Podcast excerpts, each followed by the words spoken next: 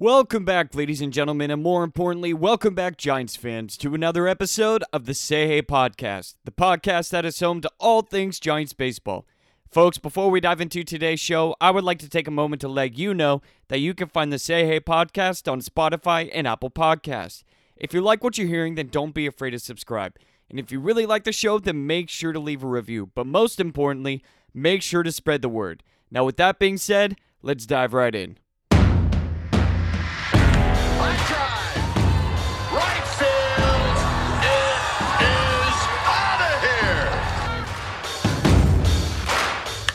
Ball is hit well. Deep left center field. Adios, Pelota. Crawford. High drive to right. It is out of here. Hello, everybody. Good morning, good afternoon, good evening. Whenever you're choosing to listen to your favorite Giants podcast, hello. Welcome back to the Say Hey podcast. I'm your host today, James Donahue, as I am for every show. And folks, like always, I've got a great show for you today. The Giants just lost a series to the Nationals. Brandon Belt has tested positive for COVID. Mike Yastrzemski still hasn't been able to turn in two negative tests from his COVID stint. LaMonte Wade Jr. is almost p- here, but he's still trying to come back from injury. Joc Pederson, grade 1 abductor strain. I don't know what the hell that is, but it's causing him to miss games. Moving on, Austin Slater is dealing with a knee injury from colliding with the wall. Alex Cobb looks like he might still be dealing with some sort of injury after his terrible start two days ago. Steven Duggar is rehabbing from an oblique injury. Dominic Leone, Zach Littell, both testing positive for COVID. Anthony DeSclafani still dealing with an ankle injury, and of course, Evan Longoria and Tommy La Stella are still attempting to recover from their respective injuries. Wow. Let's not sugarcoat things here. This sucks.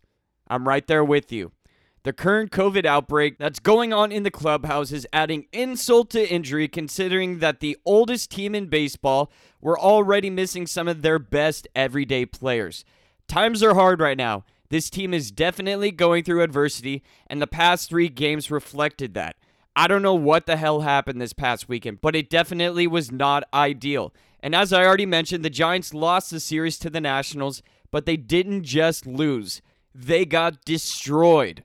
During those three games, the Nationals accumulated 45 hits and 28 runs. Yikes. It seems as though no matter how you look at the past three games, it's almost impossible to find a narrative that gives you hope. Game one versus the Nationals. Alex Wood gives up five runs in five innings. The Giants were able to win game two on a Logan Webb start, but then everything completely fell apart in the first inning of game three when Alex Cobb surrendered five earned runs in the first inning. That wasn't even, a- and he wasn't even able to finish that inning. Kapler had to pull him and ultimately became an unscheduled bullpen game. Great. So, with all this to say, is there currently anything going right for the Giants? Slash, is there any hope for the immediate future, especially during these next two games against the Dodgers? First off, yes, there are some things going right for the Giants, believe it or not. And secondly, also yes, there is a bit of hope for the upcoming games against the Dodgers. Let's first break down what's going right, starting off with Logan Webb. So far, he's pitched 30 innings this year, and during that time, he's been able to produce a 3.26 ERA solid. Not fantastic, but definitely solid. Webb has been able to find success this year, but to say that he's been overpowering hitters the same way he did last year is quite the overstatement. His first two starts of the year against Miami and San Diego were fantastic, considering that he only gave up one earned run in both of those outings, but since then, Webb has proceeded to give up three runs over his last three outings. We all know what happened against the Mets, and his last two starts, which both came against the Nationals, weren't as dominating as maybe we would have liked. Reports have come out lately stating that Webb may not be as comfortable as he would like due to the shortened spring training, which absolutely makes sense. One thing I will say is that I believe Webb is bound to return to form, and here's why I believe that.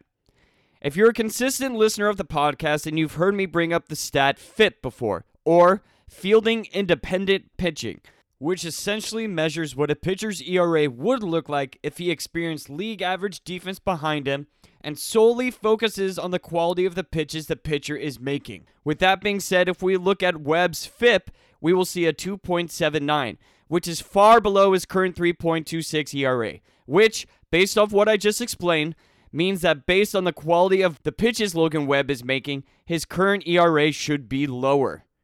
Let's go ahead and move on to the future backstop of this team, Joey Bart. This is going to be quick and easy. Bart was able to produce a three hit night versus the Nationals, which included a powering solo home run. My hope is that Bart stops striking out as much. If he plans on staying at the big league level, that is something that has to change. I don't expect him to st- stop striking out completely, I just want him to do it less and instead put the ball in play more. And yes, just like Logan Webb, I also have hope Bart will turn things around because even though he's in the bottom 1% of the league in striking out, he's also in the top 6% of the league in walk percentage and also hard hit percentage. Meaning, I have hope because when Bart makes contact, it's always loud, it's always strong, and it's great quality contact. So if he can cut down the swing and misses, then things could possibly turn around for him overnight. Next up on the list, one of the only consistent things that's been going right for the Giants all year, and that's Wilmer Flores. Over his last 36 plate appearances, Flores has been able to produce a 323 batting average and 901 OPS. And if you look at his expected batting average, or XBA, which is a stat that measures what a player's batting average should look like based on the quality of contact they are making with the baseball, you'll see that Wilmer has produced a 298 XBA, indicating that Wilmer should have a batting average that resembles that number. And the last thing I'll say that's been going right for the Giants, you probably already know it, that's going to be Carlos Rodon. And there isn't much to say about Rodon other than the fact that he is dominating. On the year, 1.17 ERA, 0.96 FIP, indicating that his ERA should be lower than 1 based on the quality of his pitches. He's striking out 15 batters per 9 innings, and he has yet to give up a single home run on the year. Unfortunately for Carlos, whether the Giants win or lose tonight versus the Dodgers will ultimately be up to him. And I say unfortunately because he is one of the only things that is truly going right for the Giants right now. Whether the Giants win or lose tonight against the Dodgers will largely be dependent on him.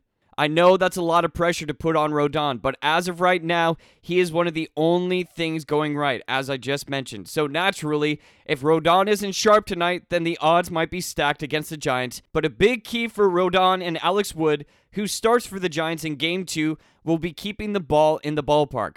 Rodon has been wildly successful in doing so against his opponents so far this year, but he has to continue to do so against one of the best offenses the sport has ever seen. As for Alex Wood, last year Wood produced serviceable numbers against the Dodgers, but he performed at his best when he kept the ball in the ballpark, which I completely understand is easier said than done against this offense. As I mentioned earlier in the podcast, I'm right there with you, okay? I understand if you're hesitant about Wood considering his last start, but he has had success against his team including last year. He faced the Dodgers four times, which included a postseason start, and during that time, he was able to produce 11 strikeouts per nine innings against this team. So, like I said, maybe we do have reason to carry a little bit of hope. This will be the hardest series the Giants take on, and it comes at a time when they are facing the most adversity. However, with that being said, I would not be surprised if somehow this team finds a way to come out on top against one of the best teams in baseball in a short two game series. For me, some of the biggest keys to finding success against this team is always the defense has to be sharp. We cannot let these guys get on base by way of the error. If we give the Dodgers bats opportunities to score runs when they have multiple guys on base and scoring position, they will make you pay. So, the defense being sharp, I would very much appreciate that. Another thing, the bullpen needs to be sharp as well. Carlos Rodon, I would love for him to, to go at least five or six innings, maybe even seven, but based off his last four starts, he might build up a pitch count early on due to his nature of being a strikeout pitcher. So, with that being said, Whatever bullpen arm comes in next, they have to lock it down. Luckily, Camilo Doval has actually produced very good back to back outings. He's been spotting his fastball in the right spots, and he's been throwing that fastball at high velocities, hitting 100 miles an hour, hitting 99 miles per hour again. I don't want to get too excited, but based off his last two appearances, it seems as though Camilo Doval is getting dialed in. which couldn't come at a more perfect time. And the final key to success, I don't care how obvious this sounds, but against one of the best teams in all of baseball, you have to capitalize when the Giants have runners in scoring position. That's it. I don't care how hard it is, and I don't care how obvious it sounds, but when it comes to this team, you may not get a lot of opportunities to score runs. So if the platoon can come out and do its thing, that would be very much appreciated. Tonight, it's all going to come down to the right-handed bats who face Julio Urias. All right, everybody. That's going to be all for today's episode of the Say Hey podcast. One thing I will say is that reports have stated that LaMonte Wade Jr. is in LA. All right? He might be traveling with the team.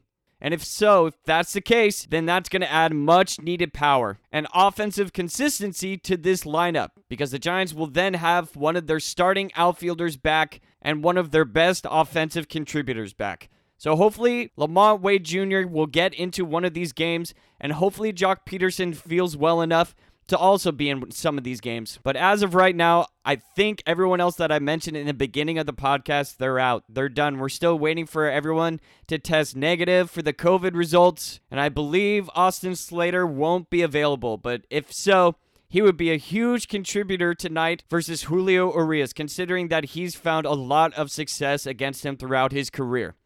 All right, everyone, thank you so much for your continued love and support of the show. It truly means the world. If you're curious, you can find the Say Hey podcast on Spotify and Apple Podcasts, where you can also leave a rating or a review if you feel so inclined. As always, everybody, continue to stay safe in this crazy world, continue to be smart, but most importantly, go Giants.